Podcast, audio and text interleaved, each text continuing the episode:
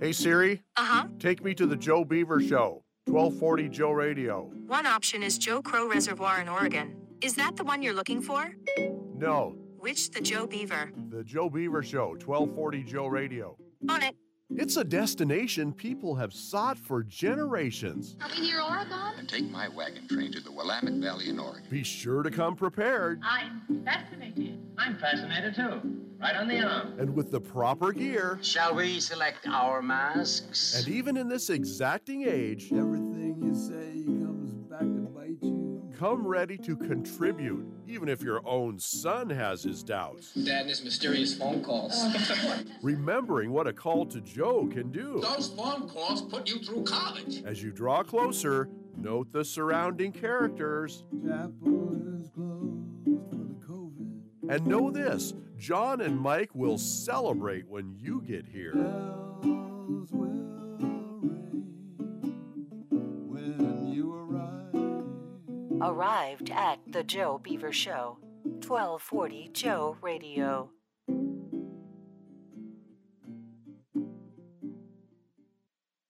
Good morning, everybody, and welcome in to the Joe Beaver Show. Ads.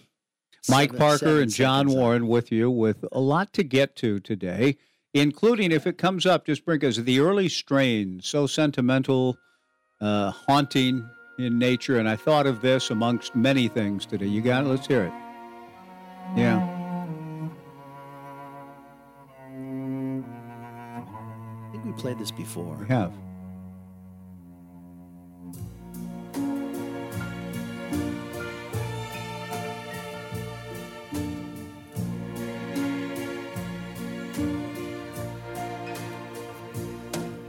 And there used to be a ballpark where the field was warm and green.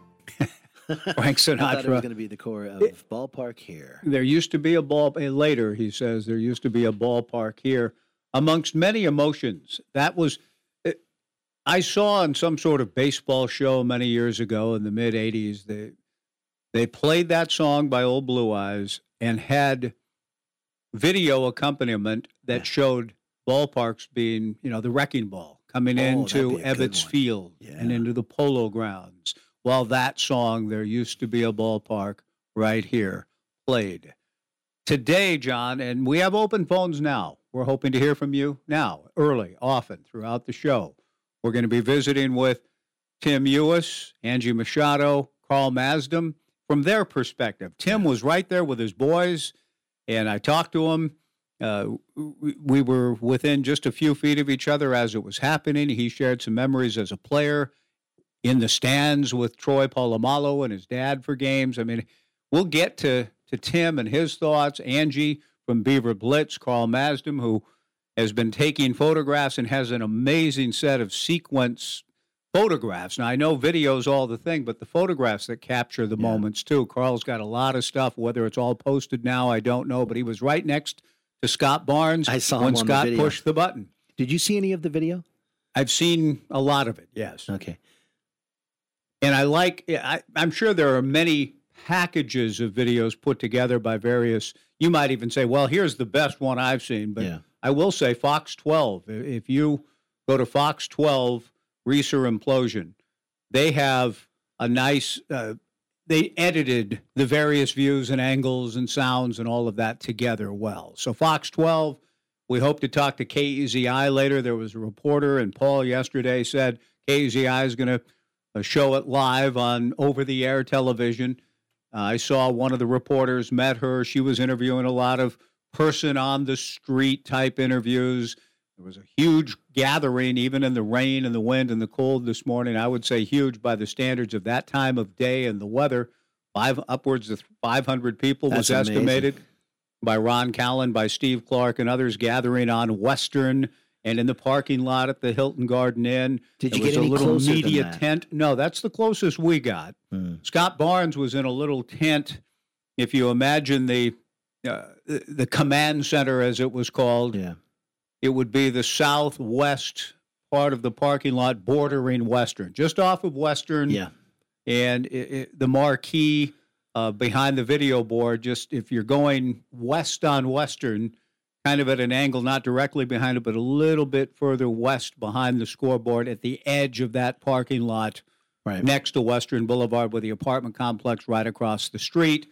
Those apartment complexes were temporarily evacuated. Uh-huh. And so breakfast for them, I heard. Ron Allen? Breakfast provided at the Hilton Garden Inn. When I walked into the Hilton Garden Inn after parking there a little, before 10 to 7 or so this morning, I was wondering, there are multitudes in here and they're having breakfast. And honestly, I thought, wow, good business for the Hilton Garden Inn. And it was. And a lot of people were there taking advantage of the free breakfast being offered, a little bit like the whole Paul Newman down in Sillette saying, hey, look, this shooting that we're doing here along the river, it's interfering with your lives. For the rest of the shoot, for sometimes a great notion, Paul yelled to the local fishermen on the bank, the beer's on me at the tavern in Sillette. That's a great story. And this... what happened today, just along those lines. We need you to get out of there, but we'll take care of you. We'll take care of you. Come over for breakfast. So how was it for you? Where were you? How did you hear it? We'd like to hear. You said, John, on the Clue Morning Update, you were getting texts on the University Honda text line. Give us some of those texts and people who were reporting in at roughly 7:55 when the implosion began. People were watching it on the stream. They were also listening to me, but I heard reports of people hearing the implosion, and feeling a little bit of it as far away as Tangent, which is over here, basically down the road from where we are. That's 10 miles away from the stadium, and even Halsey. So that's pretty impressive. Yes. I was in studio... listening headphones and doing a show, so I didn't hear the natural sound if there was, or feel any kind of concussion. But it was a lot of fun. They had a camera right on Scott Barnes and the command folks.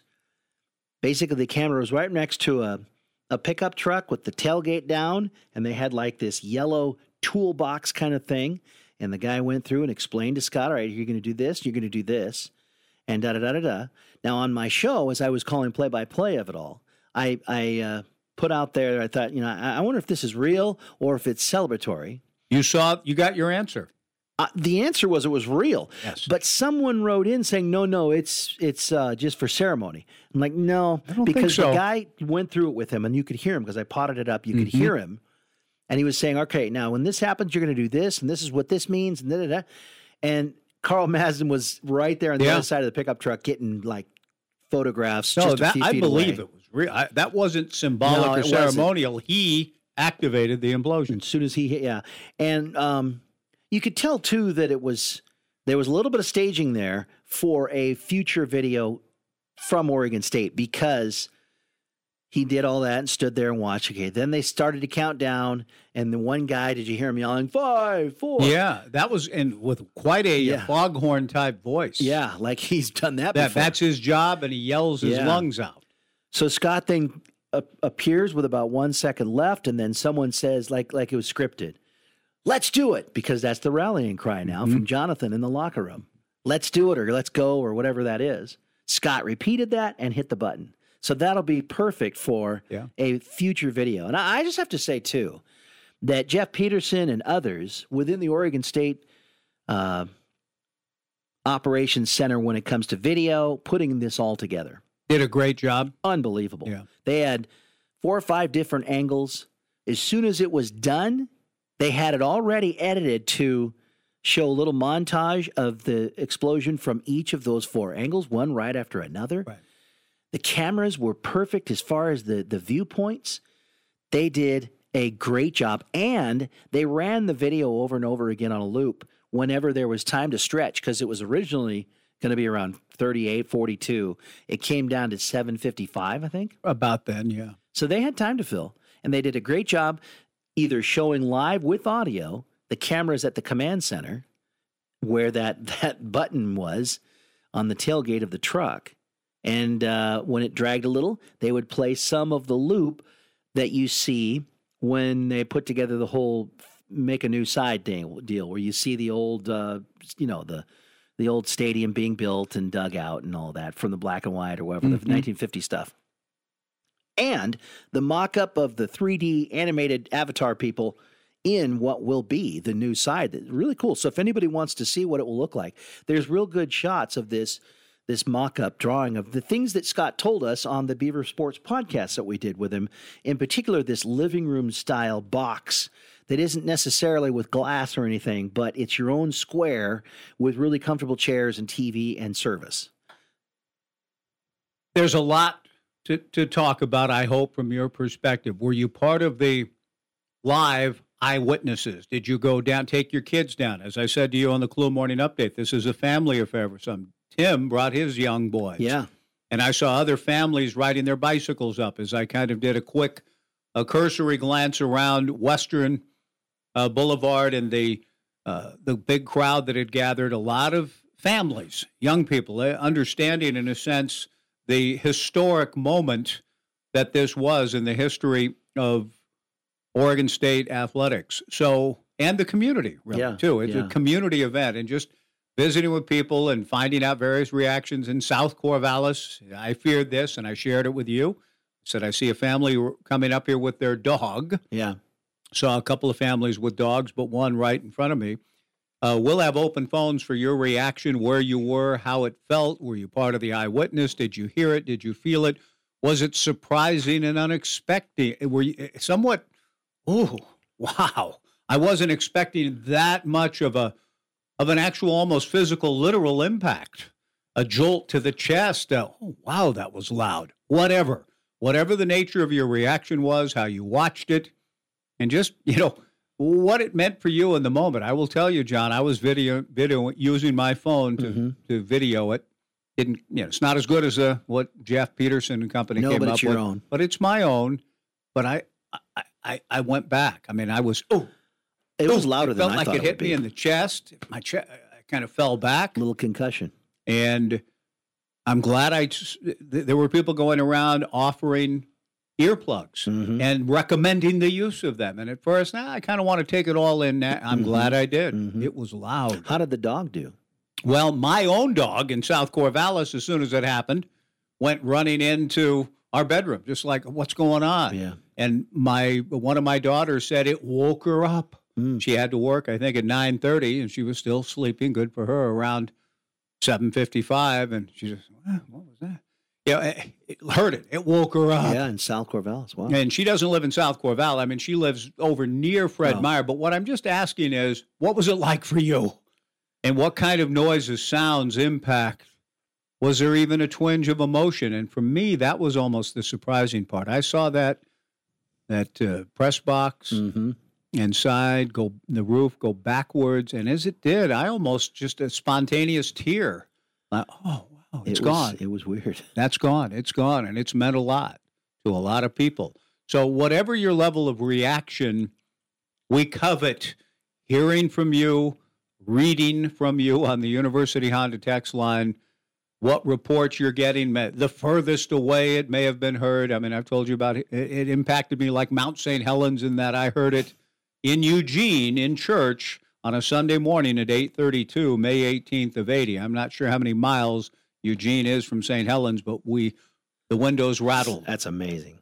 And so I'm just wondering if you had any kind of anything to report along those lines, or heard from family and friends at Kiger Island or elsewhere. This is how it felt and sounded. 497-5356. And did it bring back?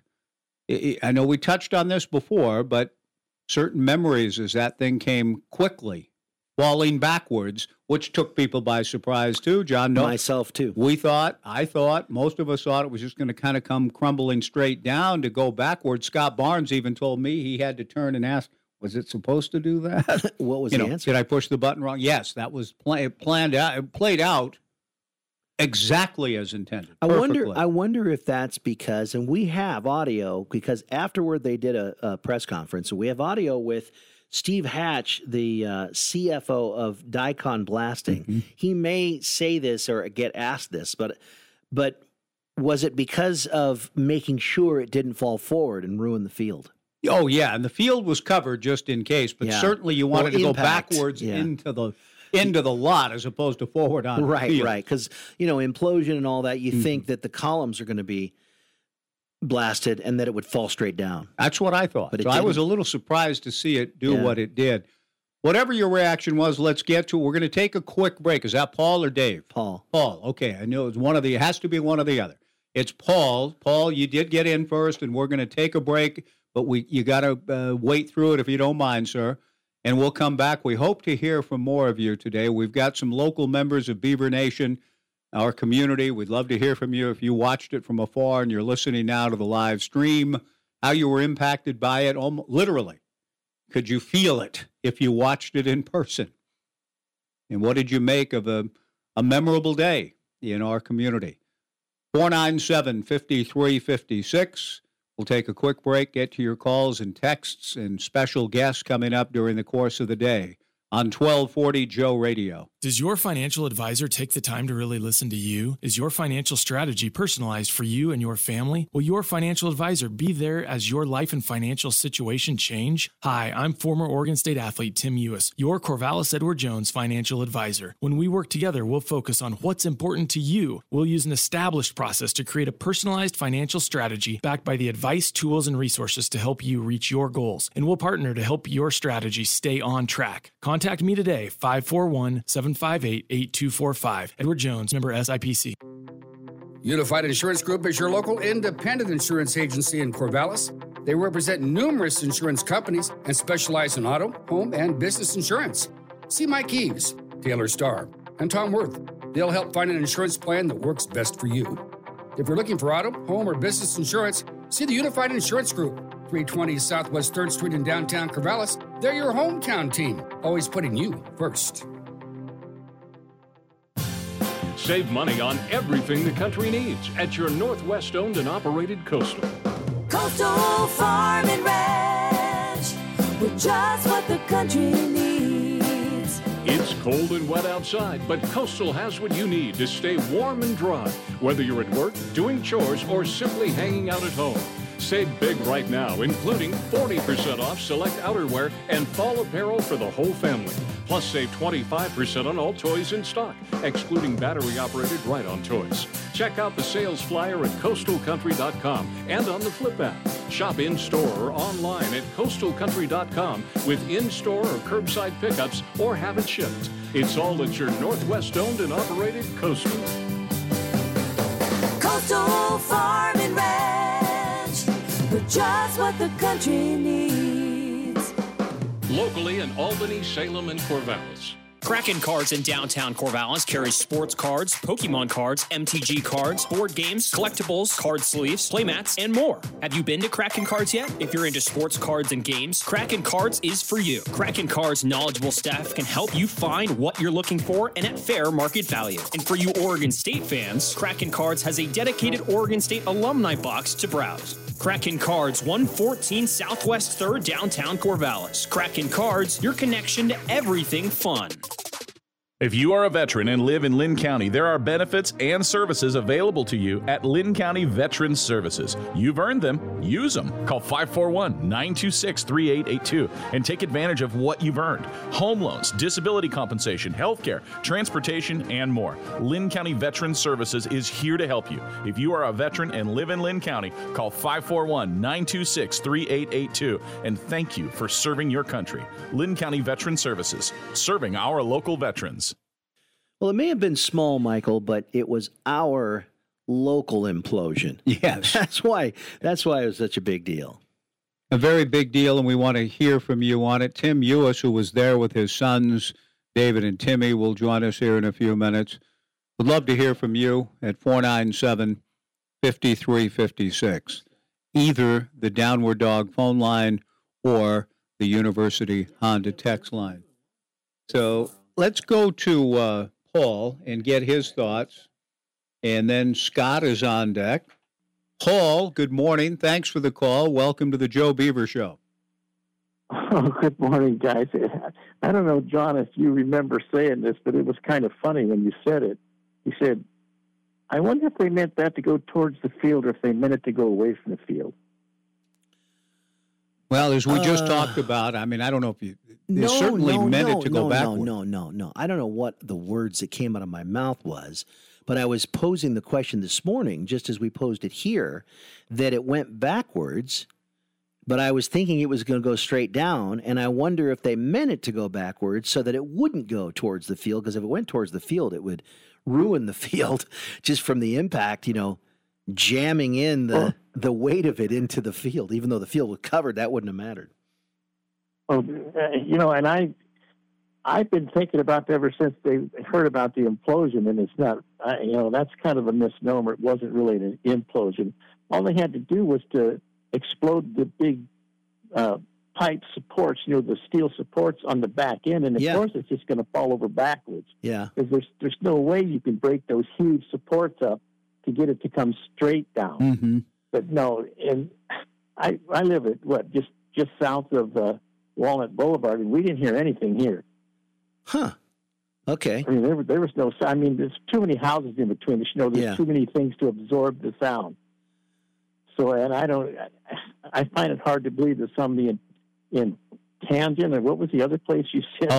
Halsey and Tangent. Halsey, that's 30 miles away. Now, the way sound waves go, I've heard reports of Mount St. Helens of people who were very close to it did not hear a thing. I don't know how that all works. And yeah, you heard it in Eugene. But heard and felt it in Eugene. Yeah. So I mean, there's some phenomena involved there, Paul, that I don't fully understand. But so that's not necessarily surprising in its own right.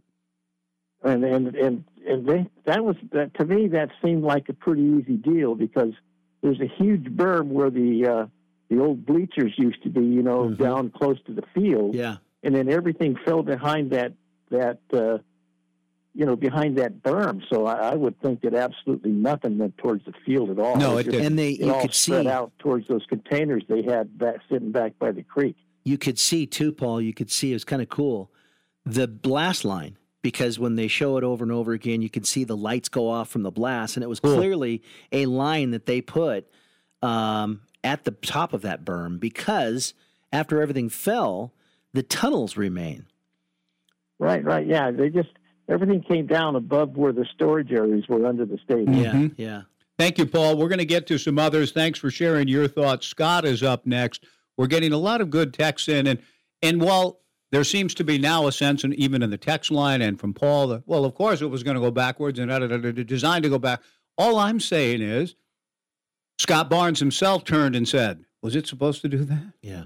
So he didn't know, and none of us who watched it live, everybody was looking. Did you expect? We thought it was kind of good. Now, that's because we don't know anything. I get that. For those of you who are texting now and say, well, it was designed to do that, you ought to know. Well, yeah, we probably ought to know that. But I'm telling you, the man himself who pushed the button turned and said, was it supposed to happen that way? Was it supposed to go backwards? So he didn't even know. Now, a lot of you are saying, well, it's so you can be in a flat space in the parking lot and the heavy equipment can go in and start digging things out. Yeah, that all makes sense now, sort of after the fact. All I'm reporting is, in the moment, many of us were surprised by it, including Scott Barnes himself. Well, if you weren't, good for you. I guess all the blasting experts that come out of the woodwork and say, wow, yeah, this is where we talk about. No, wow, I know. Wow. And it's, good. You're an expert on everything. Yeah, and what you should have shared your wisdom with Scott earlier. Let's go to Scott, the other Scott, on 1240 Joe Radio. Hey, Scott. Hey, good afternoon, gentlemen. Good afternoon. This is Scott and Tigard. I just wanted to call in you to ask about some memories about that side of the stadium. And I was the sports editor for the student newspaper from about 91 to 93, so I go back to the days when this was the new side of the stadium. Right. Yep. But, yeah, it's a lot of great memories. First of all, it was always such a privilege just to get to ride up that elevator knowing that you'd be dry all game when everybody else was likely getting wet outside. I think I rode up, at least a time or two with Steve Priest, and that was always interesting. Kind of gave me chills the first time. Mm-hmm. And usually sat next to Mike Barrett. And at some point, just before kickoff, Hal Cowan would, kind of give a yell out to remind everybody, no cheering in the press box. But, just as a young student, kind of getting his toes wet, just to see it be around Dwight James and all the other legends, it was quite an experience, and I miss those days. I'll always remember them, but, you know, today was definitely necessary for the future of Beaver football. I think, you know, today's a good day. Absolutely. Yeah. And there, whatever nostalgic twinges and sentiments we may have, I think we're all in agreement on that point, Scott. Thank you for sharing that, buddy. We really appreciate it. Good to hear from you. Tom Water. Let's go to Dave before we break and come back with Tim Euhus. A quick text to mix in along the way, though. We get a texter saying, I am less than 2 miles from the stadium, felt nothing in my kitchen, barely heard it. If I hadn't been expecting it, I might not have noticed. My children, both OSU grads, no longer live here, but if they were school age, I certainly would have gone in person with them. And it's not so much you don't want it to fall on the field, this texter says, it's that you want it in the parking lot where the rubble is easier to sort and remove with the heavy equipment. That all makes sense now. I'm just saying it's a little... some of us, including Scott Barnes himself and others, have said, ooh, was it supposed to fall backward? Instead of go straight down. Instead of just crumble down. If it went straight down, it still would have been near the parking lot and all that. Right after that texter, really interesting. So you go from, I'm less than 2 miles away and didn't hear anything. The next texter, I heard it near Lebanon, north of the hospital, was watching it on Fox 12 Live and heard it go boom. I wonder how many seconds later. A lot of calls and texts about delayed. Yeah. Let's go to Dave. Dave, did you watch this phenomenon? Not live, but I watched the videotape because I was at church this morning about when that happened, and I just have a few quick hits. These things never get old. I mean, the two other demolitions that I've had an unusual interest in, the Ruston Smokestack in Tacoma, where I worked for 25 years. Not in Ruston, but Tacoma nearby. Of course, the Kingdome famously, and then this morning's. It amused me. A couple things kind of tweaked my sense of humor. The constant use of the word "go code," which of course is resonant from my favorite movie, Doctor Strangelove. So there's all that reference in the run-up to "go code." Right. It looked as if, in fact, going back to Chris's comment yesterday, Mike, I swear that dynamite was set in the women's room on the south end. It may have been. Chris may have gotten her wish. Yeah. It may have been. That may have been where it started. She got her wish. Yeah. Chris, and I don't want to be snarky, but I think they had the wrong guy push the buttons. They should have had Gary Anderson do it. Okay, boy, you don't want to be snarky, but you've been rather snarky with that one. What else, Dave, before we let you go, what else you got? Reese Davis was on Mad Dog Russo yesterday, and the most probative thing he had to say, he says, I now think it's not a good idea. There's nothing to be gained from expanding the college football playoff, or words to that effect. So, that, of course, prompted me to call in. I recycled some comments I already shared on the Joe Beaver Show. You guys always get my first and best work. I just want you to know that Mad Dog gets second dibs. But the main point I made, we can blame it all on ABC. They've mismanaged postseason college football. But we should be thankful that Texas and Oklahoma left the Big 12 because that caused everyone to stop and reassess where do we really want to go with college football. But anyway, sound waves do skip. One last thought. We live 60 miles as the crow flies from Mount St. Helens. Never heard a thing that morning but you and Eugene and our friends or other people we know up in British Columbia did. So who knows what the physics of that. Yeah, I don't understand it, certainly. Dave, great to hear from you again. Thank you. Let's take a quick break. 183 miles. Is that St. Helens to Eugene? Yeah. Yeah. When we didn't hear it loudly. We didn't hear, but the rattle of the room 183 miles away. Let's take a break. Tim Euhus was there with his boys this morning, and he was waxing somewhat nostalgic about watching a game from that side of the stadium with none other than Troy Polamalu when they were both still in high school. Whoa. So that and more next on 1240 Joe Radio. So the wife rolls into the living room. Honey, you need to get off of the couch and get busy on that list of projects I have for you. And I says to her, but I don't have all the equipment. Oh, she rattles off, that's no excuse. You can rent all the tools and equipment you need from Philomath Rental. And since they're open 7 days a week, you can go out there today. All right already, darn you, Philomath Rental. Philomath Rental, behind Landmark Realty, 1.5 miles west of the Sunset Shopping Center. Tools and equipment for farm, home, and business.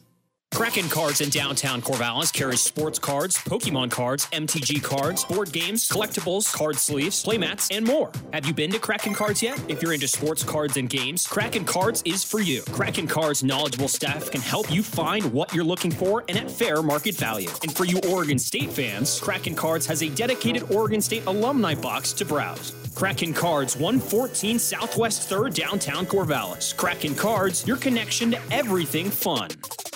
Have you been putting off that home remodeling project? If one of your New Year's resolutions is to get it done, Corvallis Floor Covering can help. They invite you to stop by and browse through their large showroom with a wide variety of carpet, laminate, tile, wood flooring, and window coverings from all the popular brands. The staff at Corvallis Floor Covering thanks you for your continued support over the last 34 years and looks forward to working with you in 2022. For more information, log on to Corvallis Floor Covering. Shop local. Shop Corvallis Floor Covering, corner of 2nd and Van Buren downtown. And go Beavs! Independent Auto Works has been servicing and repairing Volkswagens for over 50 years.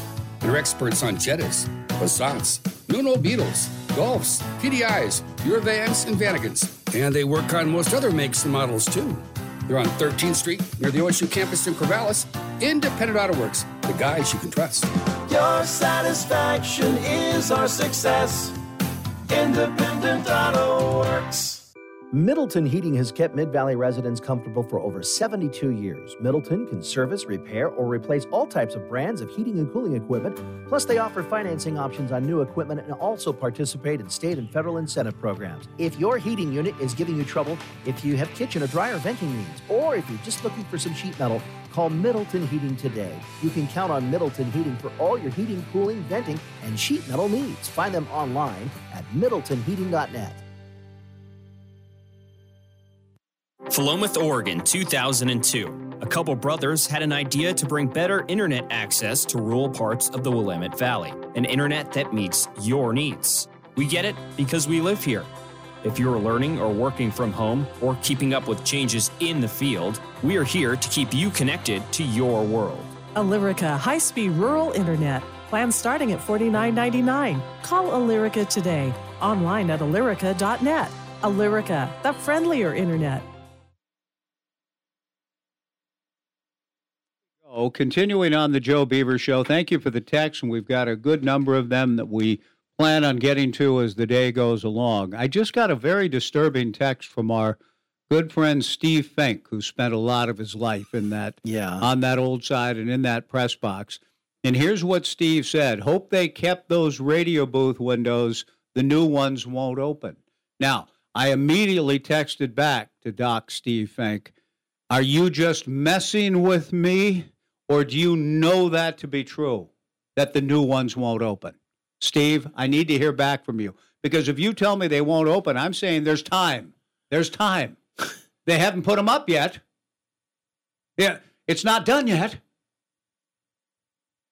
And so I'll call a halt to it. I will. That's why I asked Scott Barnes about, and Sarah Elcano about not experts, but people who work in those various fields. Saying, what do you need? Yeah, what do you prefer? Now, and he just wrote back, I'm joking with 5 exclamation marks, just messing with you. I feel like Ben Stiller with Mary. I thought we just got caught up on old times, and didn't we just do that? One of the hardest things ever for a person to hear. I'm just messing with you.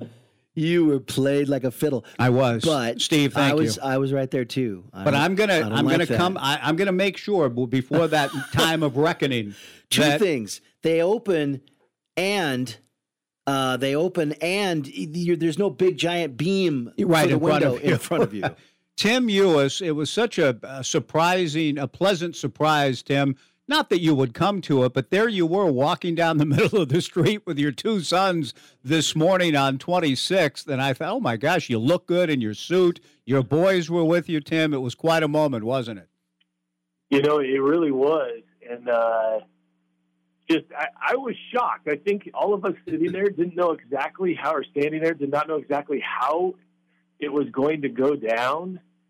And you know, they kind of gave us that like 30-second warning, but nobody was really keeping track. And a lot of people looking at it and holding their phones up. And then all of a sudden this huge boom, and it starts falling backwards, and everybody's hoping like, I hope that's where it's supposed to go, but nobody really gave us like a playbook here. No. And you know, a few people, like my son David had one of the phones that he was recording it on, and he almost dropped it just because it was so jarring and shaking. And like, when I saw you, like my hands were still shaking. It shot adrenaline through me. So it was pretty cool to see and be a part of. And, you know, I'm excited for the next phase of Reser Stadium, and having been part of the first one, to kind of be part of this second one now, I'm really excited. And I don't know.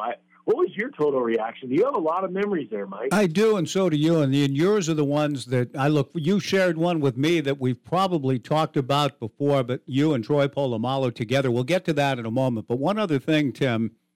Yes, I, too, was taken aback, jolted by the loudness, but also, too, the lead up to it, which we haven't talked about much.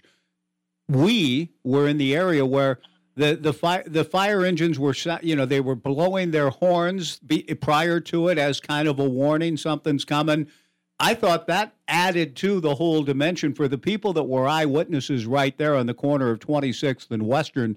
I thought it was kind of cool, almost jarring, though, too, to hear all those sirens just ahead of the boom.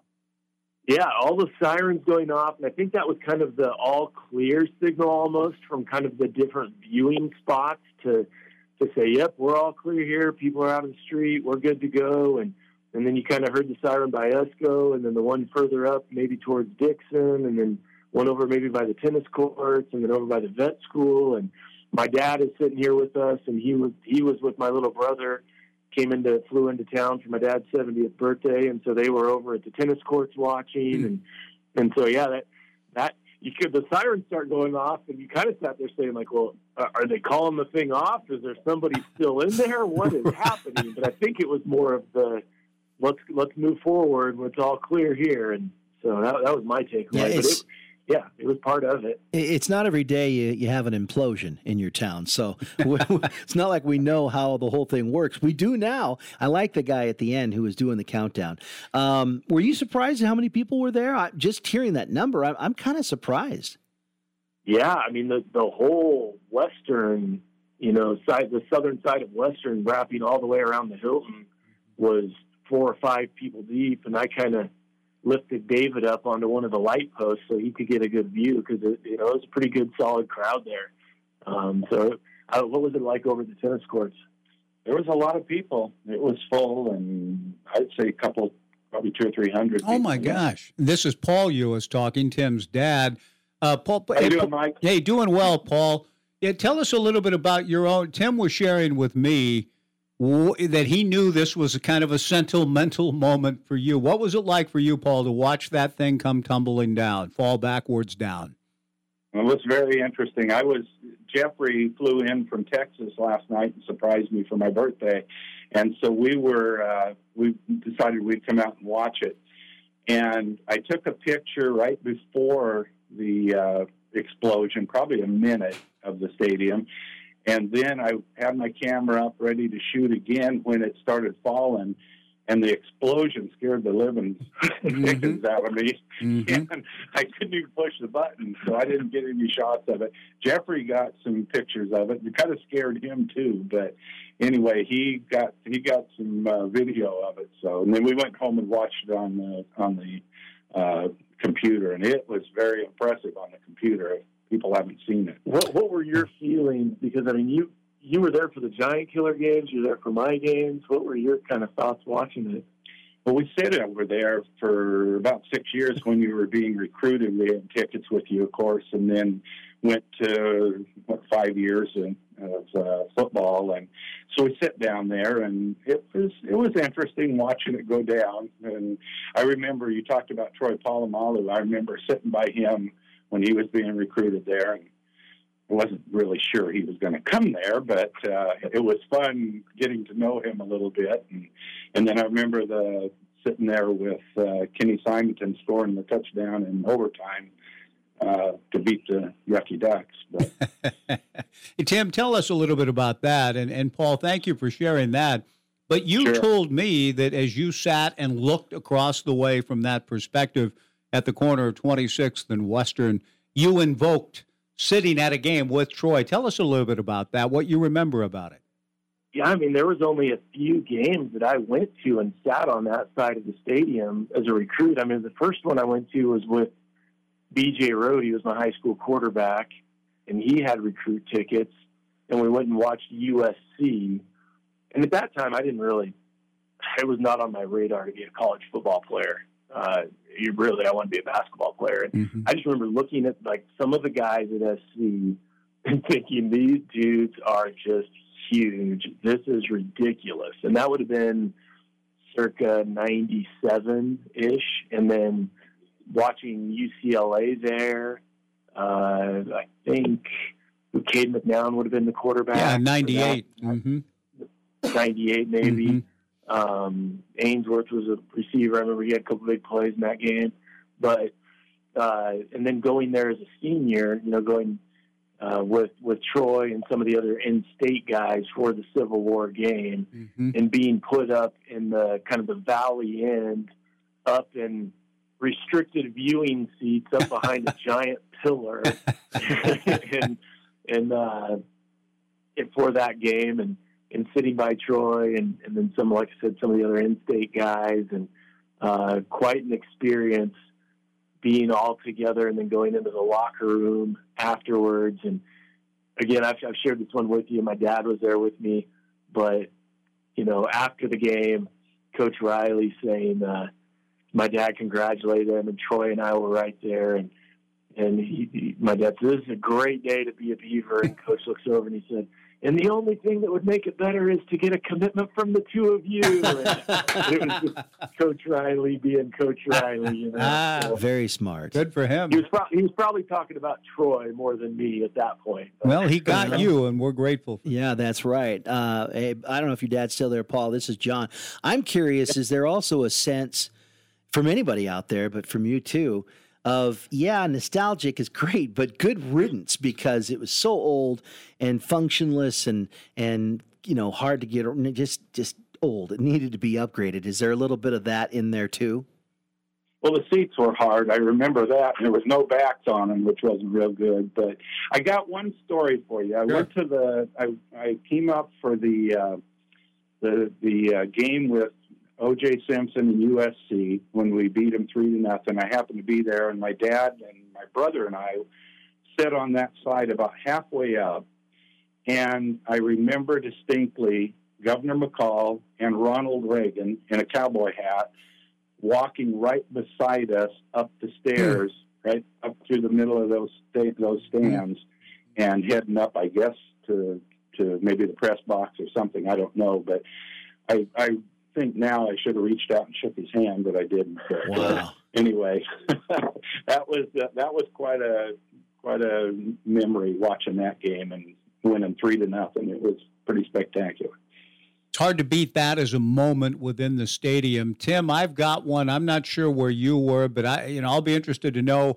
I mean, you're watching that amazing Civil War 44-41 wins with Troy Polamalu and others. That has to stand out. I'll ask you what your favorite moment on the field was in a moment.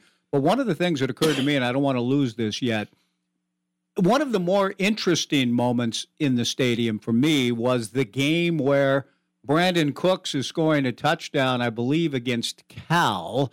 And while he's catching a slant from Mannion and taking it to the house in 12, Stanford was kicking a field goal down the road at the same moment to beat Oregon. And the crescendo and the rumble through the stadium was this growing thing. Hey, Cooks has a chance to score. He's on his way, 40, 35, 30. Stanford just beat Oregon. Touchdown, Beavers! And it all came together in a moment. Paul, do you remember that at all? I do remember that, yep. That, for me, is one of those surreal, strange, you'll never duplicate a moment like that again kind of moment. And it came in that stadium with the great fans below on that old west side. Tim, what about you for a moment as a Beaver player in that stadium? I mean, probably senior day. I mean, there's so many great moments and things that we did as a team in that era. Obviously, having the first winning season in a very long time and going to bowl games and all of those things. But playing in a stadium much like these guys will be playing in next year, a kind of a reduced capacity stadium, but knowing what we had done as a team or as a group of teams over a 4 or 5 year period to set the stage for that new side to be built and what that was going to mean for the university and what that was going to mean for the athletic department and the program overall, to kind of go out there senior day and look around and at that point have a max capacity sellout of probably about 30,000 people and just have everybody cheering, beating Stanford, having a couple touchdowns, very special game for me, having my family there. But to know what the stage that was being set for Oregon State athletics and in the future of the program and kind of the path that Bob DeCarlos got Oregon State on at that point. And he sent us all, and I still have it, he sent all of the seniors that year a very nice framed picture of the stadium, thanking, with a thank you for helping raise Reser at that point. Nice. So that's kind of a big memory I have. That's a great one. Part of that. Your arc in that stadium from watching a few games in the big Civil War win in 98 to experiencing the last game in a sense. I mean, you in 2004, you could see the stadium. We're going to talk to Angie Machado a little bit about that. The big pillars going up, but you were still in a reduced capacity stadium. But you played the last game in the old configuration. That's really cool in its own right. Yeah, and I'll tell you, there's one thing no former player will miss: running those stadiums and puking off the side or the top or wherever you were at. Yeah. Running those stadiums, they were very steep. Yes. And sometimes you had the weighted jackets on. And I will never miss doing that ever again. That's a heck of a workout. You're probably going to be hard-pressed to find a former player that would. No, you're right. I've heard that from many. Back in good old days, I would attack those too. And you're right. Those, I'll never forget. I mean, that's tough. You get to the top and you do all of them within that side. You're hurting a little bit, but it also gave you a sense of accomplishment. I hope the new stadium will allow at least coaches to send the guys up somewhere to get a good workout. Hey, Tim. Well, you have to have those stadiums somewhere just to build a little grit. Hey, were your sons, you said, was it David who had the phone and almost dropped it? Were they at all jolted or scared or jarred by the event this morning? I don't think they were scared by it, but I think just like everybody, they were kind of shocked by it. And David said, I think to one of the reporters out of Eugene, he goes, "I will never forget that in my life." Right. And I think that's probably a pretty accurate statement. So great talking to you, Tim. And Paul, happy birthday to you. Yeah. Thank you. Thank you. Yeah. And have a great rest of the day. Thanks for taking time to share some of those precious thoughts with us. We appreciate it, guys. Good to hear from you. Go Beavs. We'll talk again soon. Tim and Paul Euhus together on this memorable day. Tim's right about, I was thinking about that earlier, the sloping straight up was perfectly built for running stairs. Oh, yeah. Now in modern-day stadiums and arenas, you can't really do that because they're broken up. Dominic, if you... Dominic said that's where we first met. We were running... Reser stairs together. What exactly year that was, I don't know. I used to make it a goal to run every stair in there, and if I can do it, so those days are gone. The last couple of years I haven't been able to for different reasons, but for a lot of years I understood what Timmy's talking about. Yeah. Those are tough. Just walking up those stairs as a regular fat person, it's tough. I remember filling in for Ron on the sideline about 10 years ago, and had to go from the field up to the press box to do a segment. Tough. And I couldn't stop when I got up there doing the breathing heavy thing. No, I know. It was brutal. Let's take a final break this hour. Would love to get more of your thoughts. Angie Machado, Carl Maasdam, longtime denizens of Reser. And Scott said, did he say this on the press box, on the press conference, John? He told me shortly after I ran into he and Dan Bartholomew, and we talked, an owl flying away. Did he talk about seeing the owl flying away as the stadium is falling?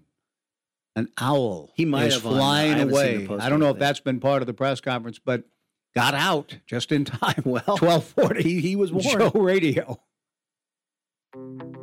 Unified Insurance Group is your local independent insurance agency in Corvallis.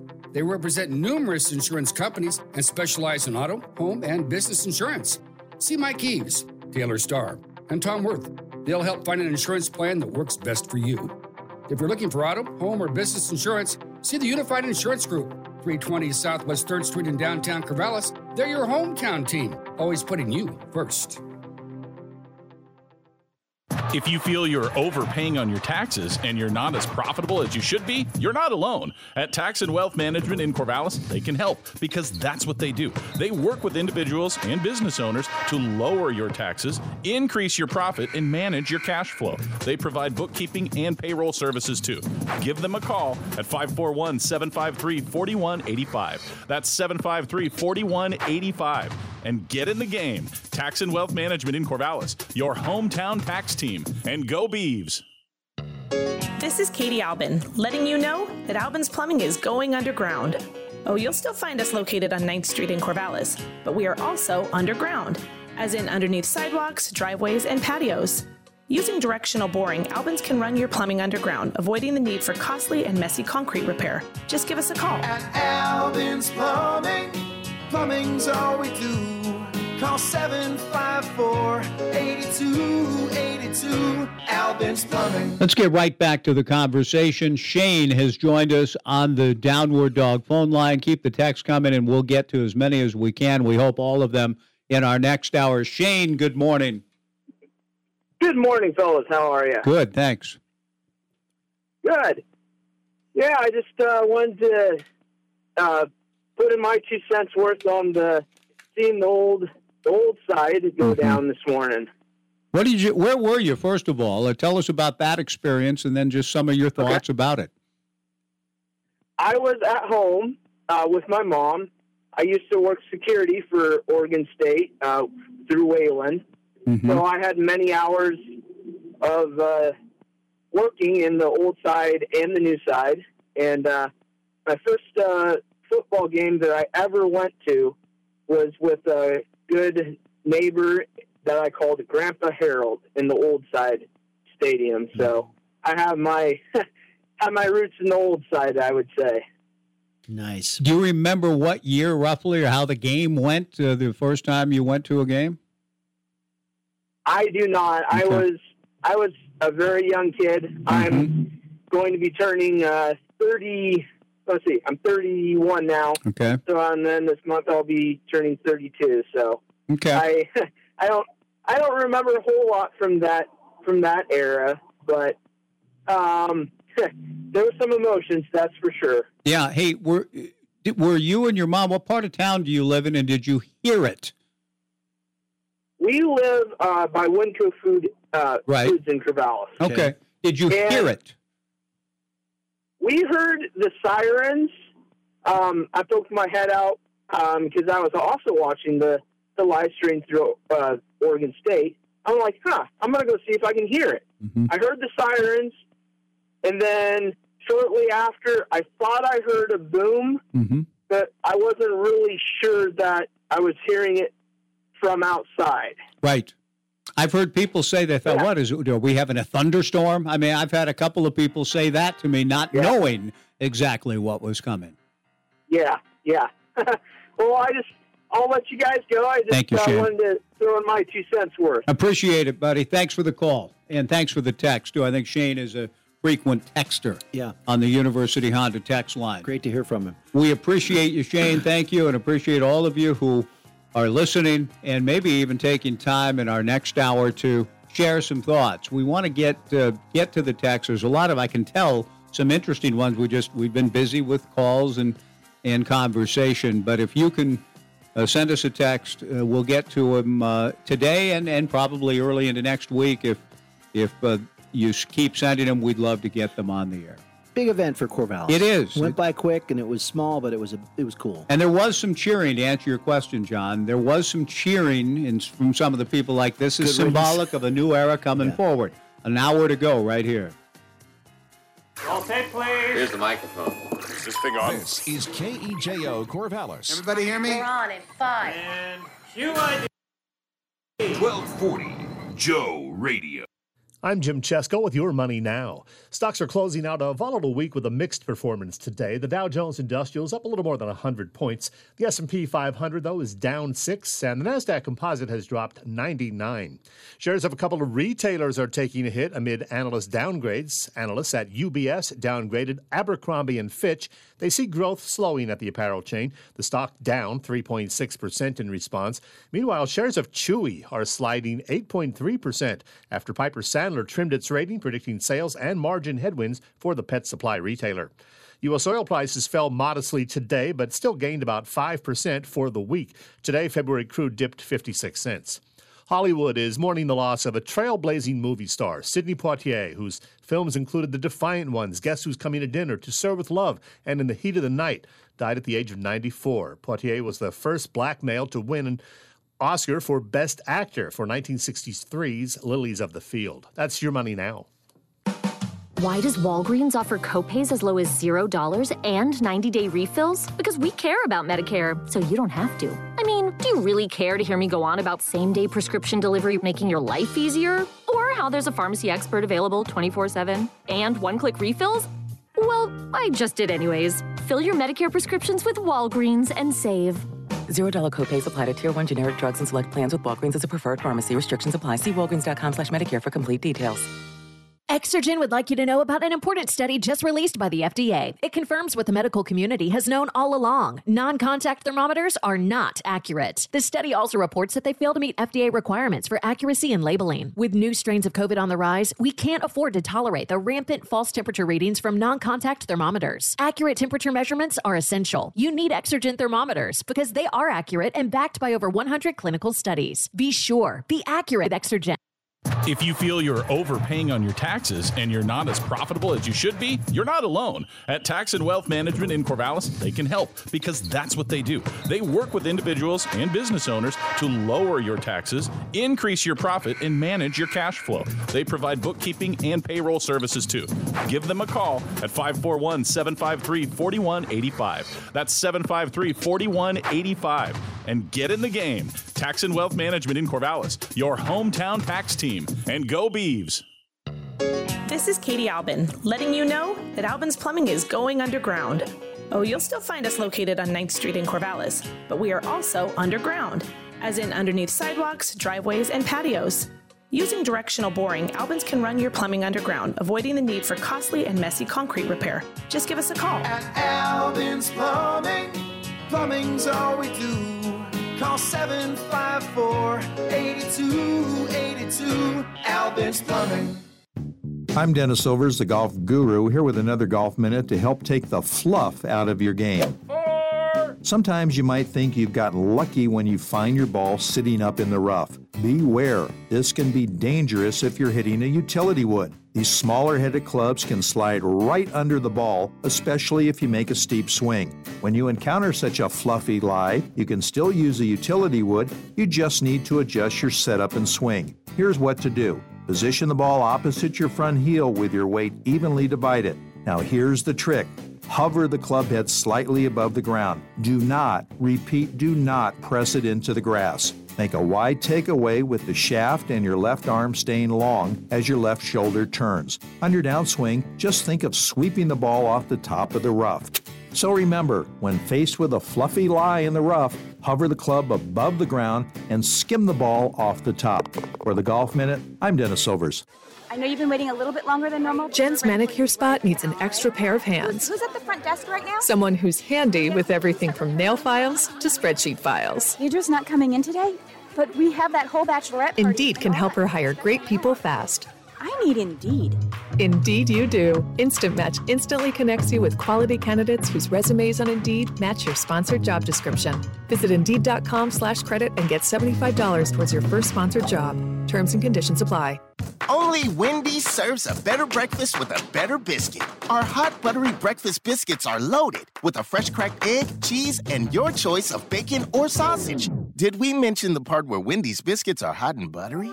Wendy's breakfast biscuits, hot and buttery. So don't take a chance with those other guys. Bet on a better breakfast with Wendy's bacon or sausage, egg, and cheese biscuit. Choose wisely. Choose Wendy's. At participating U.S. Wendy's during breakfast hours. Hello, are you ready? Are you ready? It's ready.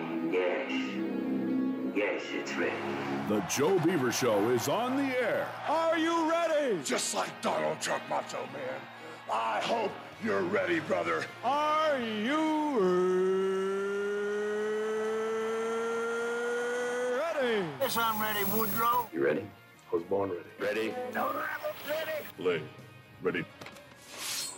Was born ready. Always ready, John. John and Mike are ready with all manner of meaningful dialogue, email, bits and bytes, tweets and texts. Oh, I see. You take care of both sides of the conversation. For the thousands in attendance and the millions watching around the world, ladies and gentlemen, it's the Joe Beaver Show. There's never been anything like this. Refreshing. The greatest creation. Genius. Work of genius.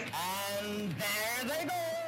And here we go into the second hour. Angie Machado will join us in about 10 to 12 minutes. Carl Maasdam, just getting some perspectives as we did from Tim and Paul.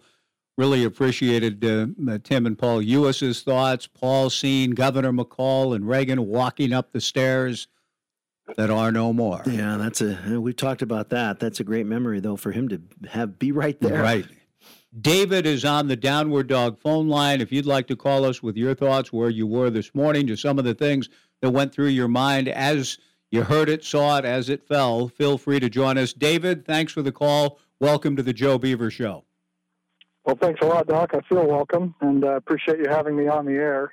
Last night, as I was getting ready for bed, I kind of had my mind made up. No, I don't think I need to go and see it in person. The live stream will be there, and that'll be good enough. But I woke up this morning, and I had a sense about me that, the enormity of what was going to take place, not just from a tangible standpoint, right, the enormity of the old side, coming down, but also the historical enormity of it. Mm-hmm. I've looked at, video of the kingdom getting imploded or, things like that. And I could just tell that, this is something that is worth heading down there for. And so, I'm really glad that I made the trip down there. I was just north of the Crossroad practice fields near the train tracks, so I had a pretty good view of it, and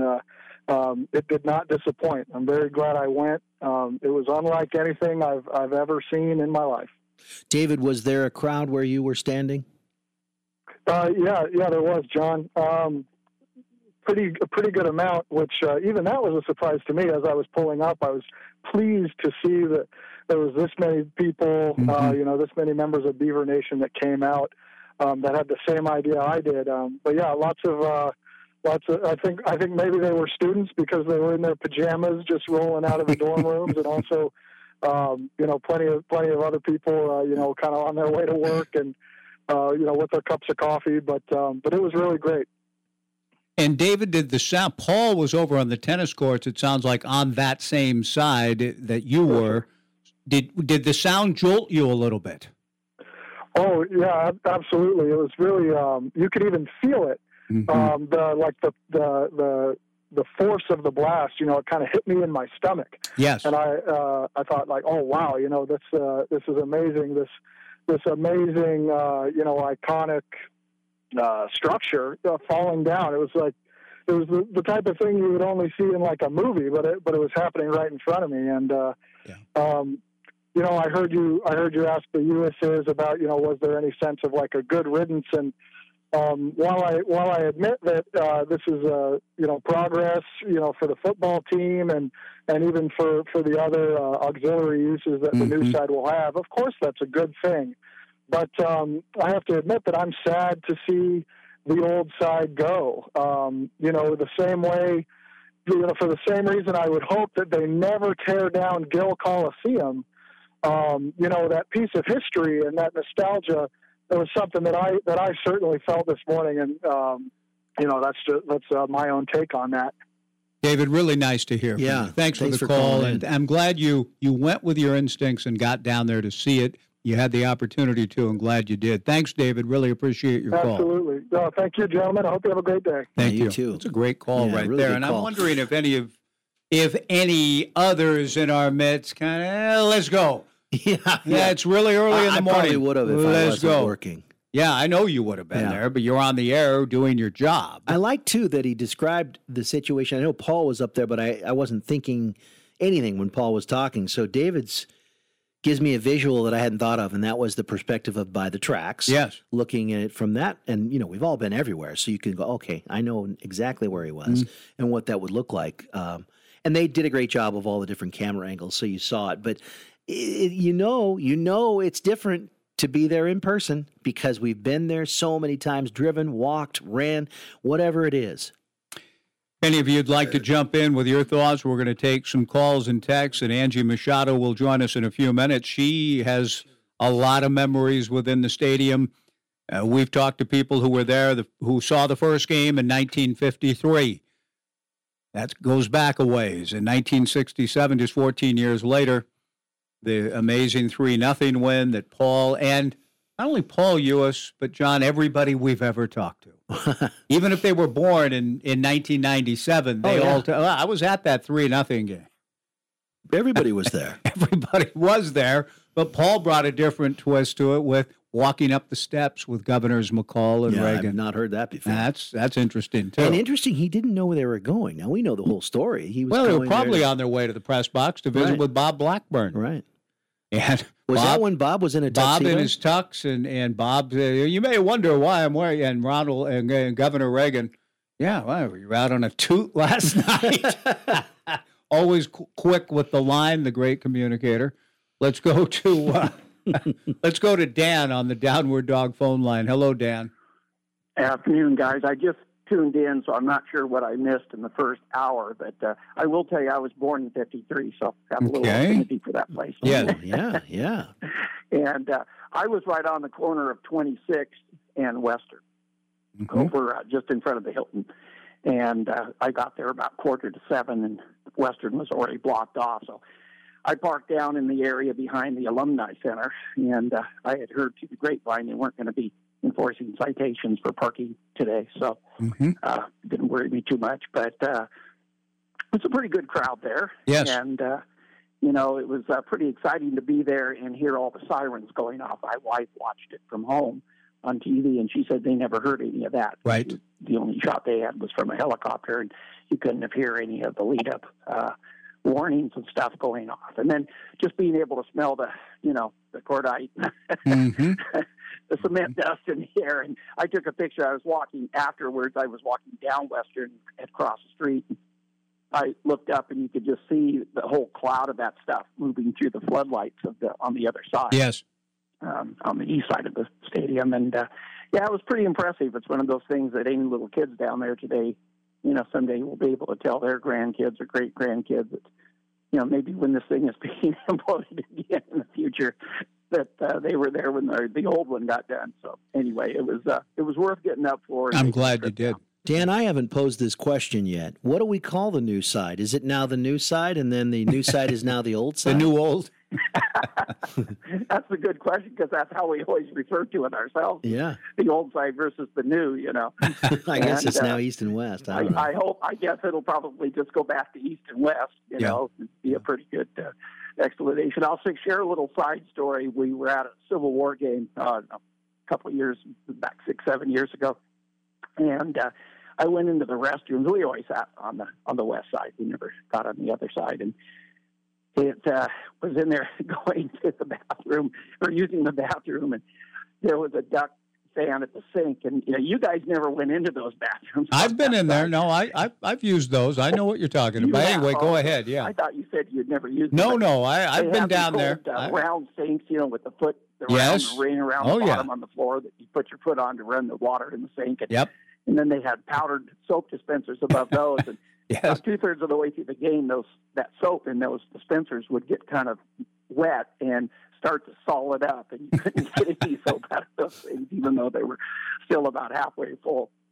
And this guy from U of O says, you know, this place reminds me of back when I was in junior high. And I looked at him and I said, I wish I could disagree, but you're absolutely right. That's funny. I hope that was in 2004, 50-21, but, you know, who knows? Yeah, but he's not necessarily wrong. Good I couldn't remember exactly what game, but, you know, they still have the little rubber duckies in the urinal, so that was a nice touch. Good touch. Dan, I'm glad you got up early, and it sounds like you are too. Did the sound... You know, you talked about the sound. I agree with you. The lead up, because I was right in that same corner and area with the Euhus's. Okay. The sirens made it. That was a whole different. Oh man, you heard each siren going off. But I was taken aback by the blast itself and how it kind of pushed me back. Me too, Mike. I didn't expect it to be. But there was a guy from the company, you know, the construction company in charge that was going around handing out earplugs to people.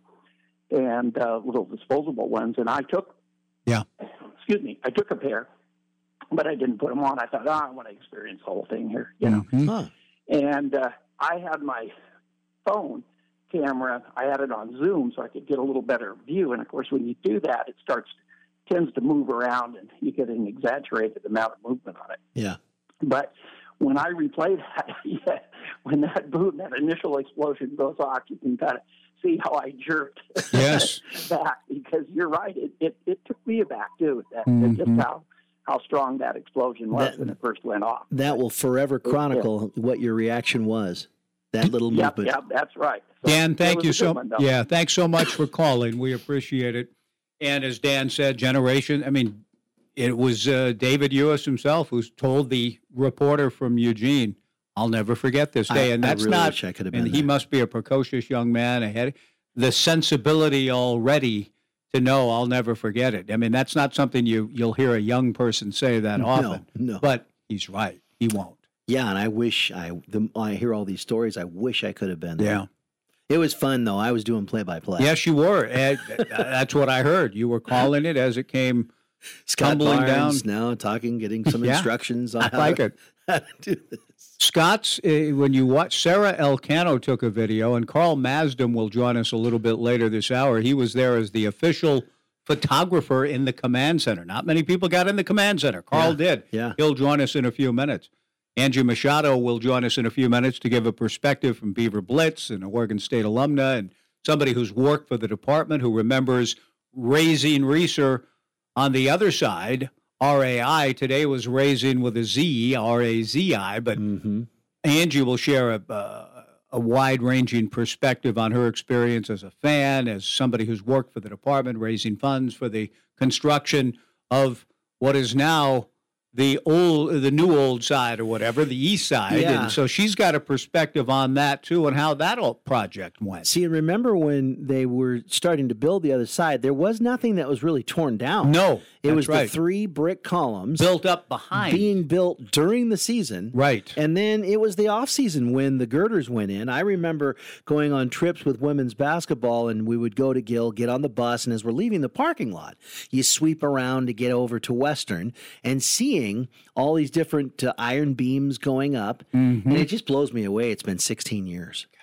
It's unbelievable. Yeah. It's been that long. I know. And it's no longer the new side. Now, I believe next year, from what we've heard from both Scott and Sarah, there will be one of those construction site type offices. For press box. Yeah. So that'll be the only thing over there on that side, maybe a platform for cameras. And then everything else is just whatever seats are left, they'll fill, and it'll be kind of nice because you got to think that all the wings, everything will be packed. It'll be a good look. Yeah. What are we going to call the new? I'm glad I've got a line from Fields, always good for opens, but I've got one. He in the bank, Dick. He's taking the bank inspector, the bank examiner around. I can take you to the new old Lompoc house. The what? The new old Lompoc house. Yes, the new old. So that's going to make its way in and trying to describe what Reser is all about. Yes, the new old. Yes, the new old.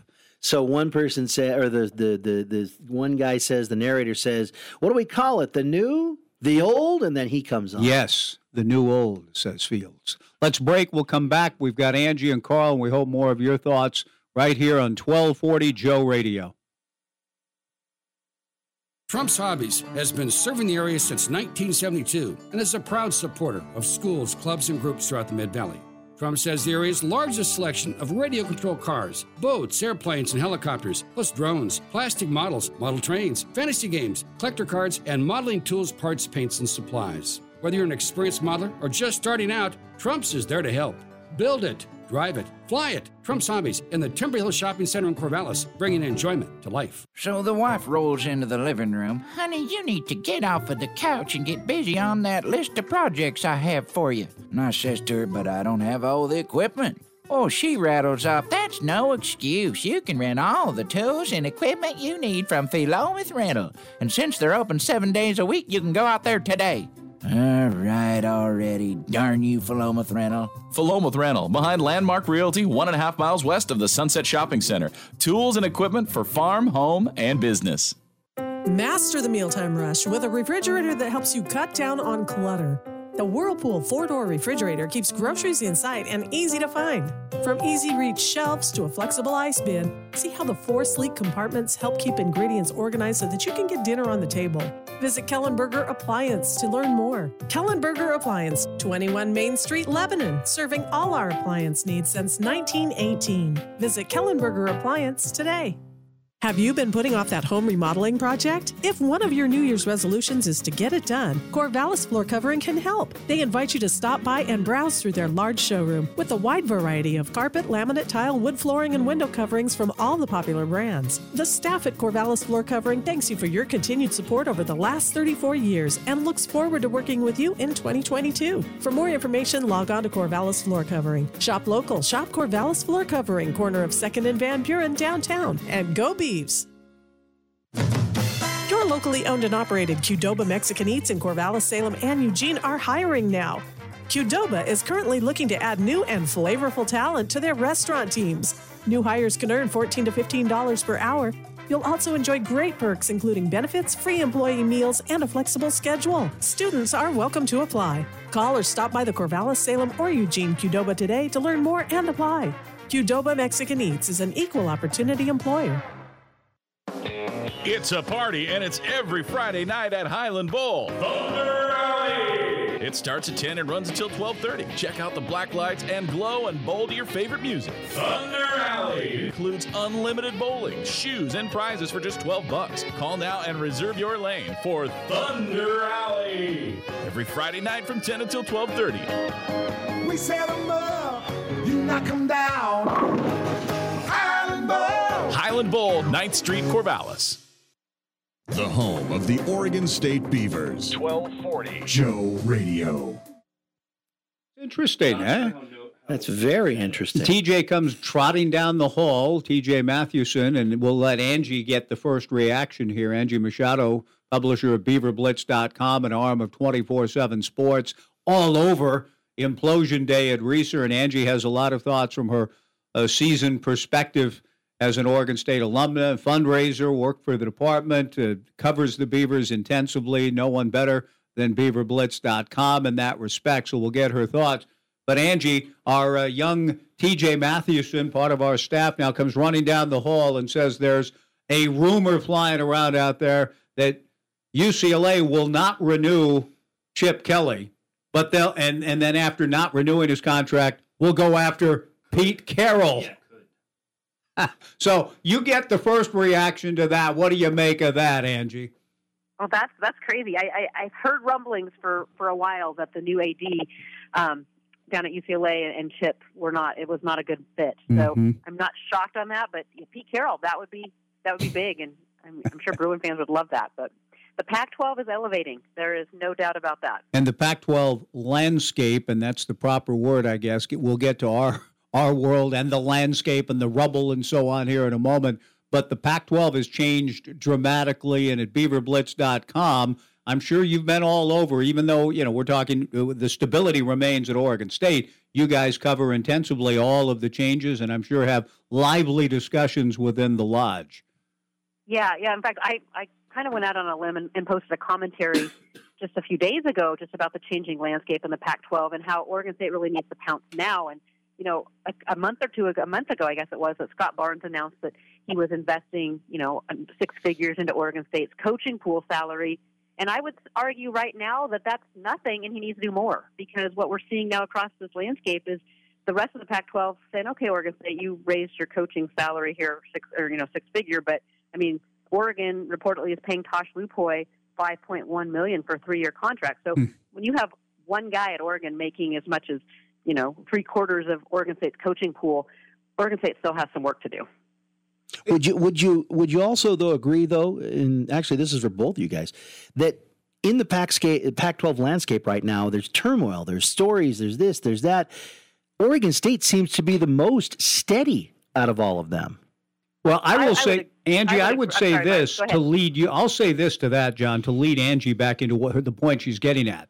Yes, but then maximize that as an asset and strength by paying your people more. Is that kind of what you're saying?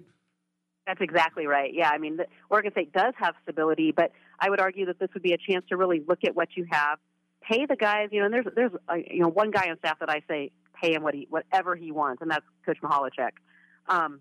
But other than that, I think Oregon State really needs to look at what they have, especially when it comes to recruiting.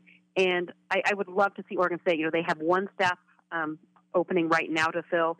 They need to go not after. I mean, yes, a good coach. Yes, they need a good X's and O coach, but getting someone that is a great recruiter, not just a good recruiter, a great recruiter who has ties in the Pac-12 footprint is crucial right now. And Oregon State needs to do that and spend whatever it takes to get that. I don't know if I missed something along the way, but I thought that there was movement to upgrade the assistant coaches, or was that just talk? Upgrade in what sense? Money-wise? Money. Oh, okay. Well, yeah, Scott Barnes supposedly has put forth, given Jonathan 6 figures. Yeah. When Jonathan Smith got the raise he got after the 2021 season and they renegotiated his contract, I don't know exact number, but I heard 6 figures to give to Jonathan to distribute amongst his coaching staff. Mm. But like I said, now the Pac-12 as a whole has basically kind of left that, you know, which I said the other day. Mike wasn't here, but it was after Dave from Tumwater's calling. I went on a rant. It's unsustainable. So at some point, you're right. Lupoy getting whatever he's getting. There's no way some programs can stay up with that. What happens? Yeah, I mean, there's some great discussions right now in the lodge at Beaver Blitz. So not only based on my commentary about Oregon State needing to strike now and get that recruiter who can help, sell. Oregon State has a lot to sell, and it may not be the flash and glamour that an Oregon or even now a USC with Lincoln Riley has, but they have the stability, the family atmosphere, selling that. But they need a great recruiter to do that. But there's also a great discussion about, can college football be fixed? Some people, there's with this NIL. I mean, you have Texas A&M out, offering money NIL deals to O linemen, and there's a discussion: would Oregon State be better than building west side of Reser? This is the thread I was just reading. Instead of putting that $150+ million into Reser, doing 5 years of $30 million to pay recruits to come. Yeah, well, it's too late now. It is too late now. But no, I mean, it's an interesting discussion, Yeah. And so then there was the discussion of, okay, but no, the west side needed to be done. Then there's you get theoretically 5 years of winning and getting to the Rose Bowl. Then the donor base expand. I don't know. I know from my world that football is what makes the world in college athletics go round, and that's where the money needs to go. Yeah. Well, yeah, look, they had to get the west side done. They just had to, because no matter what's happening, you got to have the same toys. And Oregon State, with just the one side, was kind of lacking in that. This will put them on par with everybody else, not necessarily in size, obviously, but certainly in beauty and infrastructure and workability. And you can be proud to show that to an incoming recruit, most definitely. So at least that problem, paid for now, is out of the way, or it will be when it's done. Yes, absolutely, and goodness, it's about time. I was part of the original fundraising team that got the old new side done, and it's just been a long time coming, but it's so fantastic that it is here and it's moving forward, and I'm happy that I never have to take that elevator up to the press box. Oh, yeah. Yeah. Angie, we'll get to a little bit more to the implosion today, how you've covered it on Beaver Blitz. I saw Carter Bonds on hand as he covers everything so well. We'll get your thoughts and what's going on in the lodge and so on in a moment. One last thing about what you have at least advocated for in terms of the open spot on Jonathan's staff. I heard Canzano the other day talking about it, and is there a balance about what Oregon's doing down the road in their hiring? It looks like they're hiring a bunch of good recruiters, and John was saying, well, are they getting enough teachers? Do they need enough teachers? What is, in your opinion, the mix? You think Oregon State has enough guys like that they really do need, in your opinion, if you had to weigh between what's more important right now, a dynamic, vital recruiter or somebody like Mihalczyk who can impart and teach the game? Do they need to find somebody more of the former, in your opinion? Yeah, I do think Oregon State has a good teacher. So I think getting that dynamic recruiter is paramount right now. What they're doing down south, I have the same questions as John Canzano does, because they can build all the recruiting they want, and they have a lot of guys that, I mean, they've got some guys that have some show cause, too, against them. So, I mean, these guys are not opposed to doing what it takes to get good recruits. But how are they going to coach? And then how do you take these top recruits and a lot of egos, and how do you meld them into the team culture? And I think that's something Oregon, frankly, has struggled with, even under Cristobal, was that melding the egos, melding all the and forming a team, a real team that fights. And I think Oregon State has done a good job with that over the years under Coach Smith. They've got that team. Jonathan has built a great culture from everything we've been around and what we've heard. But they need that dynamic recruiter, that closer, that guy that can really sell the program. And, I think Coach Mihalczyk does. He's kind of both. I think he can sell the linemen, and he can also, obviously coach them. But I would just like to see Jonathan, make a home run hire with a guy that can recruit. Angie Machado, BeaverBlitz.com. How much of your world has changed in the last 3 years with opting out, transfer portals, NCAA waivers because of the pandemic to get an extra year? All of what we're seeing, it's just a crazy time right now for the landscape, if you will, of college football, college sports really, but football. And yet Jonathan Smith was a little early on this a couple years ago, going through the portal and doing a great job. But it's just it gets more and more confusing, especially we get to bowl time. How is your world changing in the recruiting aspect of things? Yeah, it's changed completely, because you don't really know how many spots you have to work with. I mean, I would see Coach Smith. I mean, their world has changed too, just trying to keep up on how many openings they have with this kind of free agency going. And I think it's hurt. I think it's been good in a lot of ways, in that it's helped teams like Oregon State elevate talent and maybe be able to plug some holes when they need to.